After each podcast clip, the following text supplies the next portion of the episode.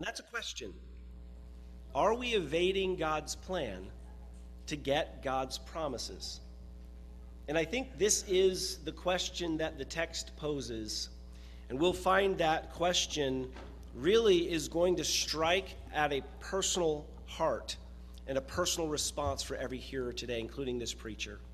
So I'd ask if you would turn your attention first and foremost to the Holy Spirit and the Word. And as we look at the Word, following the reading of Scripture, we're going to ask uh, publicly for prayer. We're going to just pray and ask the Spirit of God to give us understanding in this difficult topic this morning. Let's, let's read the Word. Genesis chapter 16.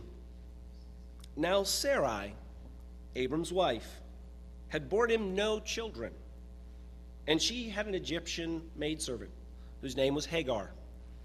So Sarai said to Abram, See, now the Lord has restrained me from bearing children. Please go in to my maid. Perhaps I shall obtain children by her. And Abram heeded the voice of Sarai. Then Sarai, Abram's wife, took Hagar, her maid, the Egyptian, and gave her to her husband Abram to be his wife, after Abram had dwelt ten years in the land of Canaan. So he went in to Hagar, and she conceived. When she saw that she had conceived, her mistress became despised in her eyes. Then Sarai said to Abram, My wrong be upon you. I gave my maid into your embrace, and when she saw that she had conceived, I became despised in her eyes. The Lord judge between you and me. So Abram said to Sarai, Indeed, your maid is in your hand. Do to her as you please. And when Sarai dealt harshly with her, she fled from her presence. Now the angel of the Lord found her by a spring of water in the wilderness, by the spring on the way to Shur. And he said, Hagar, Sarah's maid, where have you come from, and where are you going? She said, I'm fleeing from the presence of my mistress Sarai. The angel of the Lord said to her, Return to your mistress, and submit yourself under her hand. Then the angel of the Lord said to her, I will multiply your descendants exceedingly, so that they shall not be counted for multitude. And the angel of the Lord said to her, Behold, you are with child, and you shall bear a son. You shall call his name Ishmael, because the Lord has heard your affliction. He shall be a wild man, his hand shall be against every man, and every man's hand against him and he shall dwell in the presence of all his brethren. Then she called the name of the Lord who spoke to her, You are the God who sees. For she said, Have I also here seen him who sees me? Therefore, the well was called Beer Lahairoi. Observe it, eh, observe, it is between Kadesh and Bered. So Hagar bore Abram a son, and Abram named his son, whom Hagar bore, Ishmael. Abram was 86 years old when Hagar bore Ishmael to Abram. May the Lord add a blessing to the portion of this difficult word, and may we ask that blessing of him now. Our gracious God and Heavenly Father, as we bow before you, we ask that you would quiet our hearts, that you would empty our minds of the frustrations of the week, of the fears and concerns of next week, of the troubles of today that you would move uh, in, um, in our midst this morning in ways that I cannot move, that the preached word through a human means and method and messenger cannot accomplish. We claim your promise that your word will never return empty and it will accomplish its purposes. And so, as we look at this text and we ask the, the pointed questions about it, we pray that through your Holy Spirit you'd give us understanding and comprehension, speed and alacrity to hear and to be doers of the word. We know that each one of us has a responsibility before you to respond according to the truth we've heard. And I pray that you would allow us to be distraction free in your presence this morning. And may the Spirit of God do the work of God by changing us to be more like the Word of God, that is the Son, Jesus Christ. And it is in His name we do pray and for His sake. Amen. So, as we ask the question, as we titled this message, Evading God's Plan to Get God's Promises, I'm going to start with a heavy hitter. Are you evading God's plan? to get God's promises? Am I evading God's plan to get God's promises? You say, Pastor, I'm not sure I understand what you mean by that question. Well, let's again focus on the text. The theme of this section is this genuine faith is clearly contrasted with human ingenuity. There is a distinction in the text made clearly by the God who sees and the one who hears with human ingenuity versus genuine faith in the God who sees and hears. And so, what we're going to find as we ask the question uh, of ourselves this morning what are the characteristics of these contrasted realities of human ingenuity versus genuine faith that the text presents? We're going to see characteristics, and there's really two main points today, and we're going to see that with several characteristics of this contrasted difference between human ingenuity versus genuine faith. And so last week we discovered the four ways that active faith in God's promises produced action in Abram. And that challenged us to live by faith like him.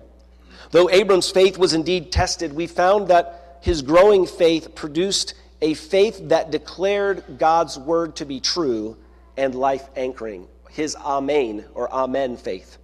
We learned last week that this active faith came with rich parallels for our timeless applications to the Word. And that faith in God's promises always leads to action from God's people. Now, where last week's text brought us to the heights of soaring faith, God's deliverance, today's text showcases just how much sin destroys. We pick up the short story 10 years after Abram and Sarai's settlement in Canaan. This is sometime after God's sealing, uh, after the mountaintop victory over the coalition of kings. And certainly after God's sealing his amazing promise with an unbreakable covenant based solely on his unchanging character. In fact, that's how chapter 15 ends, right? God promises he walks uh, through this sacrificial gift, through the blood, and based on his blood promise, his blood covenant, he says, I will bless you, and I will give you prosperity and a progeny. And he even lists the land blessings at the end of chapter 15. We should find our characters then in chapter 16 living out their dynamic faith, clinging to God's great promises, right? Yet that is not what we find in the text. They're not living out their dynamic faith. They're not clinging to God's promises, though they have reached a dead end. In fact, I would declare to you that when we see the God who sees us, we will believe in the God who sees and hears, the God of promises, even when we see a dead end. And so, today we will see human ingenuity contrasted with genuine faith and the characteristic results that follow. First, we will see in the, the characteristics of human ingenuity that evade God's promises and that breeds hopelessness. And we're going to see this in verses 1 to 6, and then again repeated in verses 15 and 16. Lastly, we will see that genuine, the genuine faith in God who promises that brings grace and blessing. And I, there'll be a subtle, there's a subtle distinction there. I hope you noted it. Not only did we, will we see first the characteristics of human ingenuity that evade God's promises, but we're going to see in the second and final point that genuine faith is in the God who promises. Do you see the subtle distinction? Faith in God, not in the results. And that's where human ingenuity ruins things. So, what we find in the text, not the soaring heights of faith, not our characters now walking in learned response to God and His glory and His graces, which is what we would like to see, right? Abram's just had this incredible experience with the Almighty God, creator of the universe, who's promised rich and eternal blessings to him. And instead of continuing to walk by faith, Abram and Sarai switched to human ingenuity. What we find in today's text is this impatience that is so prevalent with all of us. Sadly, I think we can relate to both Sarai and Abram. And today, as we walk through these characteristics in this first point, I want you to know that as the preacher in the pulpit, I have had to wrestle with the personal application. And so I am not delivering a message to you that I haven't first digested and ingested, and it has been a painful week. What we find is human impatience often leads to scheming to earn a promised reward without the sacrifice of faith. We find the tragedy of human unbelief that springs from good intentions, seeking the proper end. Look with me again at verse, uh, verse uh, excuse me, verse 20, um, at uh, chapter 15, verse 20, verse 18, excuse me. To your descendants I've given the land from the river Egypt to the great river Euphrates. And then he lists all of these kingdoms 10 kingdoms, 10 nations. By the way, what I tell you about the numerology in, in Genesis, the number 10 is usually the number of completion for the Gentile nations. He's, he's naming the 10 nations that are in the land proper at that time, but he's essentially saying, I'm going to give you the comprehensive promise of dominion over all humanity. That is a mirror or a match to the promise that I will give you a descendants or descendants who will be greater than the number of stars and far more amassed than the sand of the sea. Now, this is a literal land promise as well. Abram's descendants will own from Egypt to the Euphrates and everything in between. But this is a striking contrast to what we find in chapter 16, verse 1. Now, based on all of these promises. God has promised. They're walking by faith. There's been great reward. But now, Sarai, Abram's wife, has no kids. She's faced with a dead end, a tremendous dilemma. She has not been able to provide for her husband, in her mind, to provide for her husband the thing that he so desperately desires, deeply craves, and immensely brags about. And so, we find a human tragedy born out of human impatience, transitioned into human scheming. We find the tragedy of human unbelief that often springs from good intentions seeking the proper end. We'll see today, though, that genuine faith follows the God who sees even when what we see is a dead end. Genuine faith follows the God who sees even when what we see seems to be a dead end.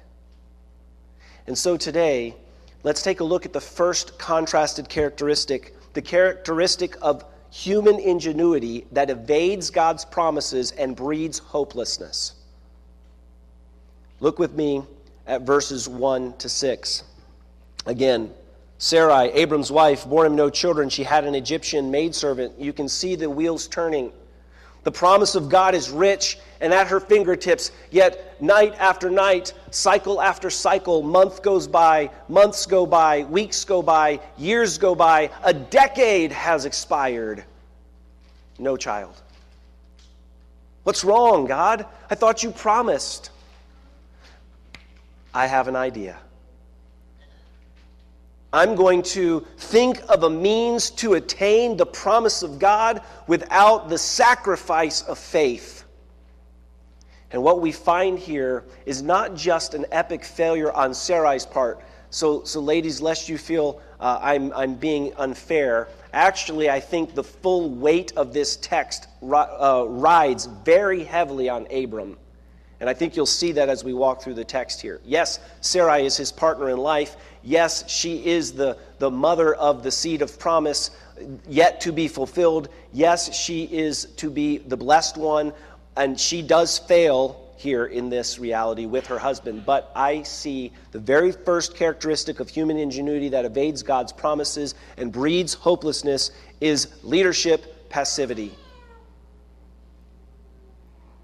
Notice who is the first player in this process? Sarai. Now, listen, I hope you understand. In the beginning, God created male and female. He gave Adam Eve, the mother of all living, and they were to be heirs together of the grace of life. They were to partner together. He was to rely on her counsel, and they were to together uh, have dominion over the earth. But just as in the beginning, Adam, his passivity, his unwillingness to say, No, thus saith the Lord, let's not disobey here he set the seeds of destruction for a long term history of the truth that we have found in Genesis thus far. Sin destroys. Friends, here Abram's leadership passivity destroys his family. And what we find in the context here is that this human impatience becomes a knockdown, drag out problem that has not ceased till today and will not cease until Jesus remakes this earth. So, what we find is Abram's past and present failure. Don't you see the interest here? In fact, we were introduced to Abram in chapter 12, right? The story of Abram gets interrupted with this little hiatus that Pastor Stephen preached to us when we got to chapters 13 and 14. And you remember what it was? Abram's traveling in this land that God has promised him. He meanders on down to Egypt. And what happens? Pharaoh sees his hot wife. Okay, I'm getting a little, you know, modern here, right? That's basically what the text says. Abram's wife is absolutely drop dead gorgeous. Abram knows it. Abram refuses to trust God for the blessing and the benefit and the protection that God has already promised him. And he makes up a, a albeit moderately true, partial lie scheme to conceal his wife's identity by saying she's technically my sister, and she was a half sister. And so Pharaoh takes her for himself. Thankfully, he doesn't consummate the relationship, but God sends plagues on the Egyptians and Pharaoh's household, and Pharaoh releases her and gives Abram a bounty, basically a dowry. I'm sorry, I apologize. Hagar is one of those gifts to Sarai. So Abram's passivity and Abram's problem, his unbelief in God's ability to keep his promises, started way back in the day. When he took his family to Egypt and he didn't trust God, and he let this thing play out where his wife was in jeopardy. And so it's ironic here. It's an ironic reversal as one commentator put it. Down in Egypt, trustless Abram had given Sarai over to the Egyptian Pharaoh. Now in Canaan, untrusting Sarai gave Abram over to her Egyptian servant. Abram's fiasco in Egypt is costly indeed. There is a leadership passivity. Friends, the way God intends relationships and marriages to work is a mutual trust mutual encouragement, mutual conversation. And what Abram should have done was say, Sarai, I am so sorry that I haven't included you in the promises of God. We have to wait patiently for God's perfect timing. It is not your fault that 10 years into the promised land, we've not yet received God's blessed in, in, inheritance of a seed.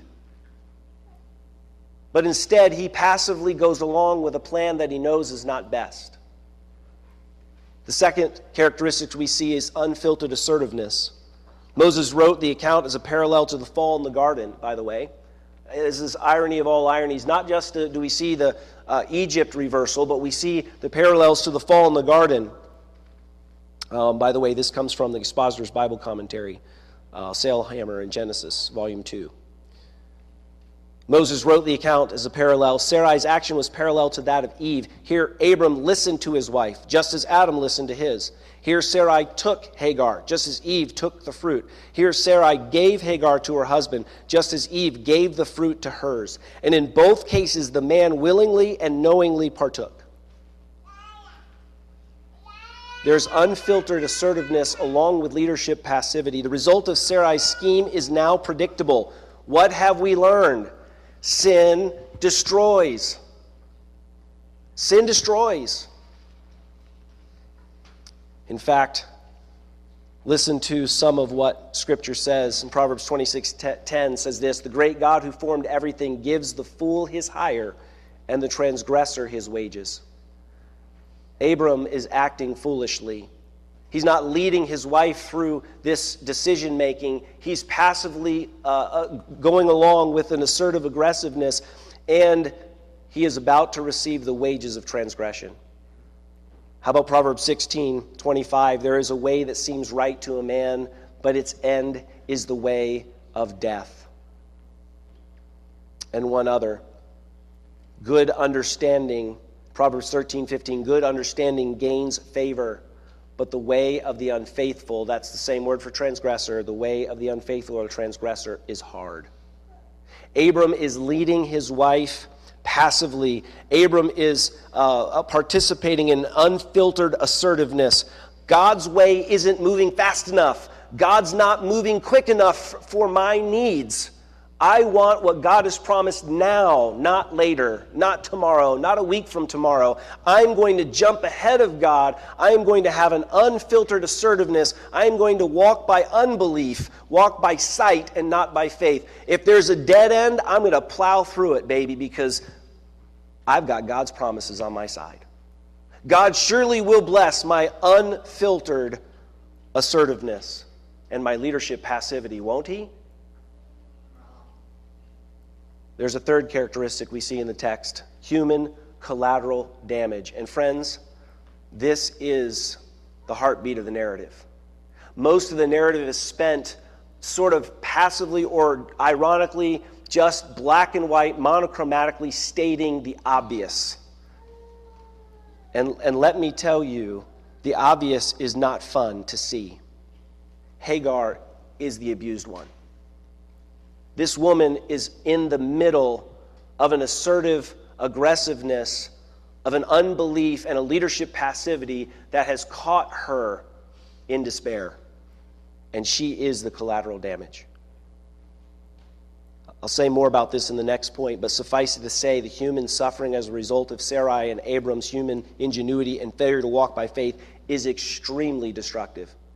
Hagar was treated as a commodity instead of a woman created in God's image with incredible value. Hagar was a gift to Sarai, and Sarai abused the gift and thus denigrated the gift and the giver. Friends, we must walk by genuine faith that follows the God who sees, even when what we see is a dead end. We've seen first the characteristics uh, contrasted the first characteristic of human ingenuity that evades God promises, God's promises and breeds hopelessness. Now let's take a look at the beautiful part of the story, and that is characteristics of genuine faith in the God who promises that brings grace and blessing. We'll see this in verses 7 to 16. Characteristics of genuine faith in the God who promises that brings grace and blessing. What we find here are three characteristics of this genuine faith in the God who promises that brings grace and blessing. In fact, Abram and Sarai, the big players so far, the people that are to be the inheritors of God's promise, the one in the line of that Genesis 3:15 promise, whose seed will ultimately crush death and hell because sin destroys but God delivers and the promise of God's deliverance surely should be Abram uh, Abram and Sarai, right? But the focus of this text is not the faith of Abram and Sarai. In fact, Abram and Sarai's faith is, is not found in this text. Their faith has turned to unbelief. Their leadership passivity and, and uh, their, their assertive aggressiveness in attempting to do uh, through in, human ingenuity what God has not yet done for them that has ultimately led to human collateral damage is huge. But here, the story highlights something beautiful. And that something beautiful is highlighted around someone whom we would least expect. And so, as we look at the characteristics of faith, what we're going to find is genuine faith in God in the midst of a dead end is something that you and I can have like Hagar did. What we find is humility in the midst of injustice. In fact, the characteristics of genuine faith that follows the God who sees, even when what we see is a dead end, the first characteristic is humility in the midst of injustice. Hagar submits to the Lord. The story is replete with injustices. Did you notice throughout the text? I hope you caught this. We've read it, I've read the beginning of it multiple times now. Did you notice that Sarai and Abram never call Hagar by name? Did you notice that? Hagar's name is mentioned by the divine narrator. We're told that the maidservant's name is Hagar, but Sarai calls her her maidservant, her servant. Abram says, Your maidservant. She's his wife now. But never is she called by name. What an incredible injustice. She is just a commodity to be used to get a means to an end. Oh, friends, if this weren't such an amazing story of God's grace, this would be a, a very painful story indeed. And yet, humility is showcased and highlighted in the midst of injustice. The divine narrator reveals this to us. Friends, did you know when we act in selfishness and attempt to circumvent or shortcut God's plan for our lives, we leave a wake of hurt and pain all around us?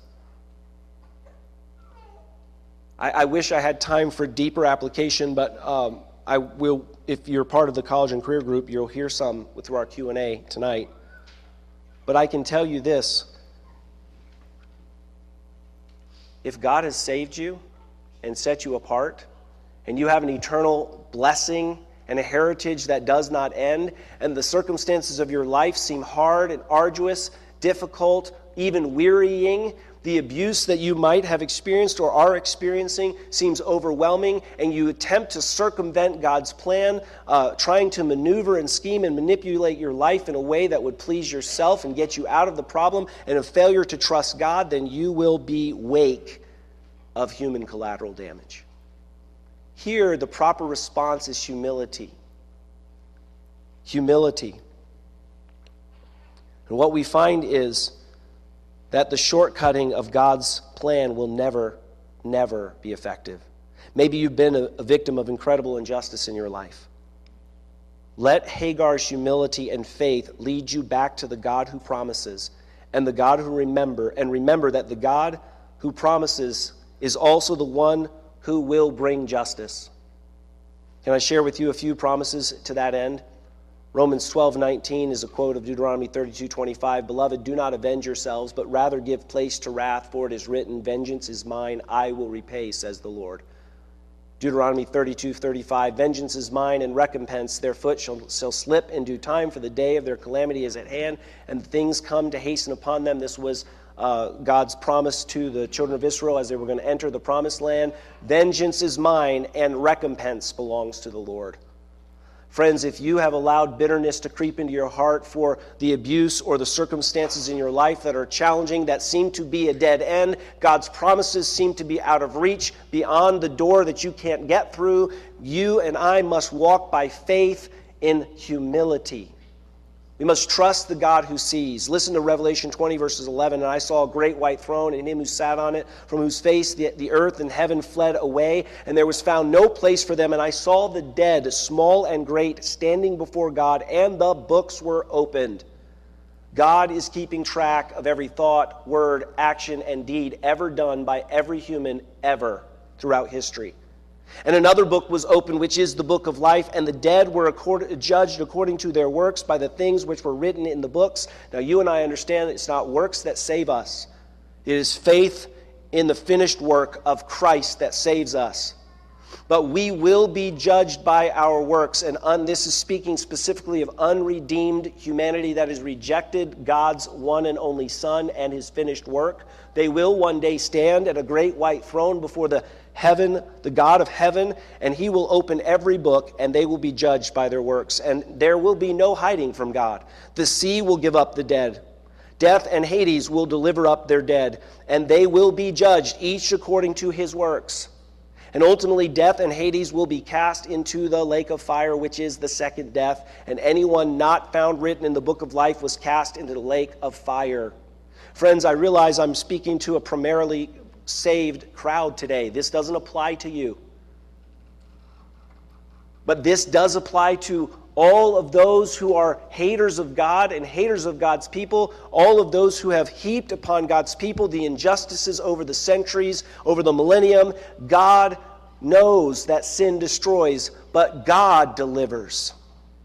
Hagar was facing incredible injustice. She was a commodity, commodity. She was abused. She was taken for her womb. And then she was despised by her master. Listen to what Peter says, 1 Peter 4 5. They will give an account to him who is ready to judge the living and the dead. Who will? All people at his glorious appearing. You see, friends, humility in the midst of injustice came immediately when Hagar heard the word from the angel of the Lord, and she believed. You see, as we look at the text in verse 7, now the angel of the Lord found her Hagar runs. She escapes the abuse and the injustice. And by the way, this is not a bad thing. You know, just, just a social comment. If, if there is injustice or abuse that, that is directly being heaped upon you, find help. Escape. There are, there are authorities that are available for that purpose. But here we find her escaping, and who finds her? The Lord. The angel of Lord, L O R D, all caps, Yahweh, found her by a spring of water, by the spring in the way. And he said, Hagar, Sarah's maid, Sarai's maid, where have you come from and where are you going? He knows. She says, I'm fleeing from the presence of my mistress. And the Lord says, Return, submit. What gives her the strength and the capacity to return and submit? It is none other than the character and the nature of God. Hope that re- recognizes God's character. You see, Hagar humbled herself because she had hope in the nature and the character of the God who sees her. Friends, faith is not blind faith, or faith in chance, or faith in fate, or faith that something in, in the end will come, or faith in karma. Real, genuine faith that pleases God, that gets us past the dead end, is hope that recognizes God's immutable character. And though we uh, know uh, there's not a word here about the great promise to Abram in this text, by the way, or Ishmael's prophecy as part of the promised land, to some degree, this son of Abram would be a shadow, so her child would be a shadow, a parody of the father. His 12 princes would be notable, but not in the same way as their father. And so, yes, she gets a promise. You're going to have a son. He's going to be of, of great uh, hope or great um, strength and number, but her hope is not in that promise. Her hope is in the character of God. By the way, Hagar names the Lord. Hagar blesses, God blesses Hagar for her faith, and she responds by calling on his character and naming him in a way that highlights who he is. She recognizes his omniscience and his omnipresence by calling him the God who sees. And the text tells us in the New King James that we have today that she not only calls him by a name that she gives him, but she calls the place by a name. And instead of translating it, the, the uh, gets transliterated in our King, New King James translation, Be'er Lahairoi. But it actually translates into uh, the well of the living one who sees me. So she calls him the God who sees and she calls the place where God who saw her the well of the living one who sees me. So she doesn't just recognize that there is a God out there. And like the agnostic, there is a God, but he can't be knowable. He's far off. No, no. She recognizes not only is there a God who's omniscient and omnipotent, but there is a God who sees me. He's called me by name. Notice she doesn't introduce herself, he introduces him by introducing her name to her. Friends, did you know you have incredible value? God loves you so much that He knows your name. No matter what you're suffering, no matter what you've experienced, you can hope in the God who sees you and knows you and hears you. And maybe your life isn't moving at the pace you think. Maybe the promises of God aren't coming as quickly as you would like. Maybe your life hasn't turned out the way you thought it would. But, friends, the promise of God in Jesus Christ is eternal hope eternal life, escape from eternal damnation, a place in his perfect eternal Eden of the New Jerusalem with no more sickness, no more sorrow, no more crying, no more cancer, no more death. What more can you ask for? What do you need in this life? Houses? Wealth? Materialism? Will it satisfy? Will it give you what you want? Even a, a prosperity, even physical children and family and blessing. Do you realize, as Paul told the Ephesians, you who were far off have now been brought near by the blood of Jesus, and you have been adopted into the family of God? You have been given all the benefits of being a son of God, like Jesus, the Son of God. There's no earthly thing that will ever match the, the beauty, the wonder, and the power of God's glory and eternal life with Him. In fact, Paul says this Eye has not seen, neither has ear heard, nor has it entered into the thoughts of man the things that God has prepared for those who love Him. Oh, friend, do not shortchange yourself. Do not diminish God's promises in your life by pursuing now what you want so aggressively with passive, passive leadership and, an, and a commitment to blunt and crazy decision making. No, walk by faith and humility. Submit to the God who sees you. Know that God loves you personally and has a plan for your life. You must have the hope that recognizes God's character. The third and final characteristic that we see in this text is that faith obeys God's request even when it leads to further hardship. Notice what the angel of the Lord says to her. Verse 9. She says, I'm fleeing, verse 8, from the presence of my mistress. He goes, Return to your mistress, submit yourself to her hand. No caveat. Do right. Do right till the stars fall, a famous evangelist used to say. Don't quit. Don't give in. Don't listen to the wiles of the devil.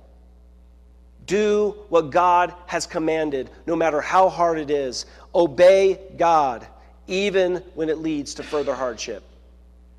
Now, the story, the story showcases what we already think in our minds when we're reading it. if she goes back to Sarai, this is going to be a disaster. And guess what? It's a disaster. She goes back to Sarai, and Sarai treats her just as harshly Sarai gives no benefit. In fact, Sarai has nothing to do with her handmaiden anymore. She gave her handmaiden as a commodity to be a wife of her husband. She doesn't call her by name. And by the way, under that law, she should have named the baby herself because that was supposed to be her baby in lieu of her gift to her husband through the surrogate mother. But instead, she rejects the baby, rejects the mom. Abram has to step in and name the child. Now, there's a glimmer of hope here. The angel of the Lord tells her to name her son Ishmael. By the way, the, the name Ishmael means he hears. Not only does she say, He sees me, He's the God who sees, and He sees me at the place. He's, he, this is the living one who sees me. So not only does He see all things, but He sees me personally, but He also hears me, and I'm going to name my child He hears. And for the rest of my life, I'm going to be reminded God hears. God knows my suffering. God understands. God is with me. He will never leave me or forsake me. No matter how hard life gets, no matter how difficult the end seems, no matter how dead my end is right now, I have an expected hope. I have an, a, future, a future with God. God is going to give me an expected end, and it's far greater than I could possibly imagine. Don't shortchange God. Don't shortcut your faith. Don't walk by sight. Faith obeys God's request even when it leads to further hardship. Hagar knows God to be everywhere at once, all knowing and all hearing. She comes to know the God who sees and hears. Her son's name will remind her of this throughout her life. One commentator said this The patriarchal stories in Genesis feature numerous instances where individuals are promised descendants. In fact, we've already seen some, and we're going to see more. There are six in the book of Genesis um, where God promises Abram himself to receive descendants. There's even one to Isaac and to Jacob. But did you know that Hagar is the only matriarch in all of the Bible to receive such a promise? The only one. This places her alone among the matriarchs. You see, her faith was so great. Listen, friends, are you hearing me? Hagar came from nowhere. She was a nothing in society.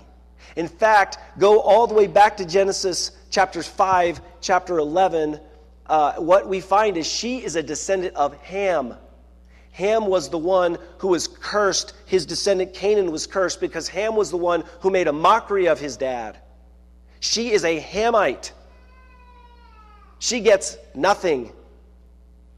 And yet, God includes her in the great string of faith. She is a matriarch on the same level as Abraham, Isaac, and Jacob. Why? Not because she deserves it, but because she placed her faith in the God who did. She obeyed God's request, even though hardship was still imminently present. By the way, that quote was from Hamilton in his commentary, the book of Genesis. She was the only person, male or female, in the Old Testament who conferred a name on God as well, by the way. She's a lot of firsts here. Nobody else gives God a name, but Hagar does. What an incredible honor for an Egyptian slave girl whose entire life has been typified as a commodity. No matter what circumstances you're suffering, friends, God never treats you as a commodity, but rather as a person with incredible value. Did you hear what I just said? You are a person with incredible value. Don't give up on what God has for your future. Don't sell yourself short. Hagar's story is a common one in the sense that we live in a world of sin's destruction, don't we? We live in a world of faceless, nameless people that are under persecution and abuse.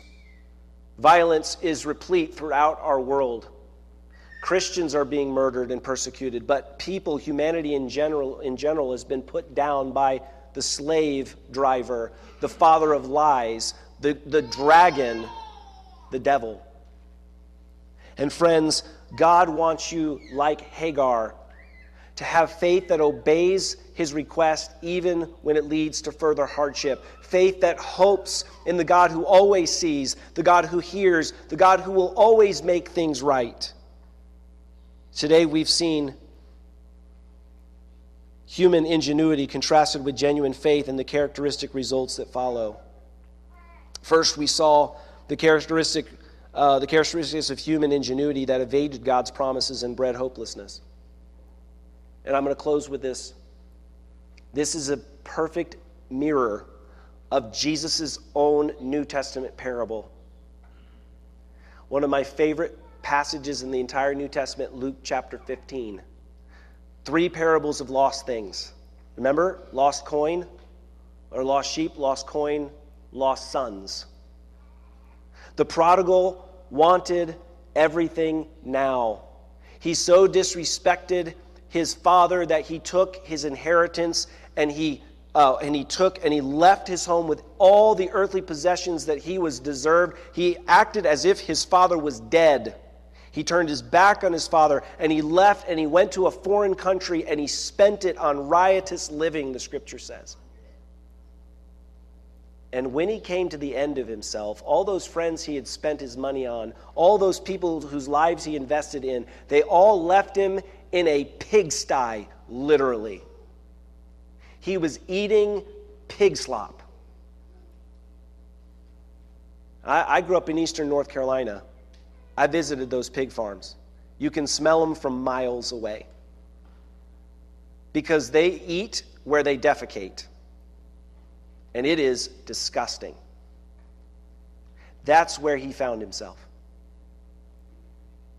Abram and Sarai are like that prodigal. They'd been given the tremendous promises of God. I will bless you. You're going to have land from Egypt to the Euphrates, all of Ur and Babylon and Chaldea. It'll all be yours. It'll all belong to your people. You're going to have descendants greater than the number of the stars and the sand of the sea. And instead of trusting God and for his timing, they wandered from God and said, No, God, I want it now. But just like in the Luke 15 story, God the Father is always patient, He's always loving, and He always pursues every prodigal. In fact, the Luke 15 narrative tells us, just like this one, that God was looking always. The Father was always looking, and when He saw His Son afar off, He ran to greet Him. Here, Hagar is running for her life in despair. She's at the edge of Egypt, and God says, Hagar, I see you. I'm here for you. God finds her. She doesn't find God, God finds her. And maybe you're here in this room and you've forgotten that God knows you, He loves you, He sees you, He hears you. And you need to turn back to Him today. Don't be like Abram and Sarai. Don't be like the prodigal that left the father's household. Stay in the fold, in the place of blessing. Humble yourself. Submit to God's means and God's end, no matter how hard the hardships are. Because, friends, the eternal hope and blessing to follow is far greater than we can possibly imagine. Genuine faith follows the God who sees, even when what we see is a dead end. So, in conclusion, today, we've seen this human ingenuity contrasted with genuine faith and the characteristic results that follow. My question to you then is personal, based on the title of this message. Which path will you follow today? It's never right to do wrong to get a chance to do right, one famous evangelist used to say. Will you sacrifice your future blessing for the seeming satisfaction of the present? May God help us to be like Hagar, to submit in humility and love, to place our hope and trust in the God who sees and hears. Let's pray.